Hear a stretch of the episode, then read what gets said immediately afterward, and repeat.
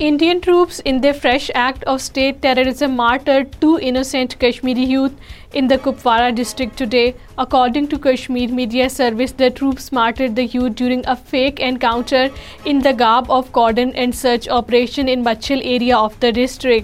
All parties who read conference has expressed serious concern over terror and fear situation created by more than 1 million Indian forces personnel engaged in the worst kind of gross human rights violations in occupied Kashmir, according to Kashmir Media Service. The illegally detained APHC chairman Musarrat Alam Bhatt, in a message from New Delhi's infamous Tihar jail, urged the UN to impress upon New Delhi to stop widespread grave human rights abuses in occupied Kashmir.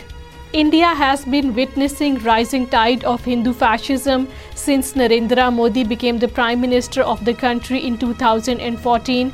According to Kashmir Media Service, Narendra Modi is systematically advancing its Hindutva policies in occupied Kashmir and across India. He has made India a dangerous place for Muslims and other minorities to live. Indian government and judiciary are hand in glove to mete out discriminatory treatment to Muslims in India.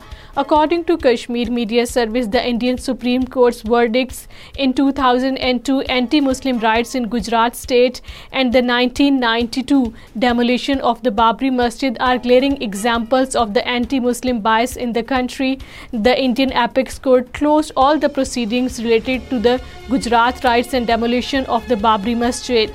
Students from occupied Kashmir studying in Jhansi city of the Indian state of Uttar Pradesh were assaulted by the local students. According to Kashmir Media Service, the local students severely beat up the Kashmiri students, the school manager informed the police.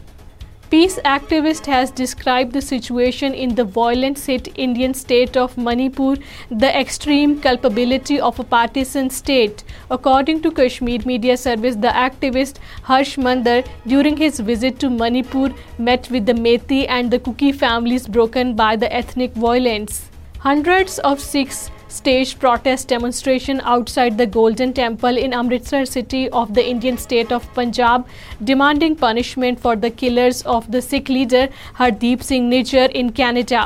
According to Kashmir Media Service, the protesters holding posters of Nijjar shouted slogans asking India to stop extrajudicial operations against the Sikhs seeking creation of an independent state by separating Punjab from India.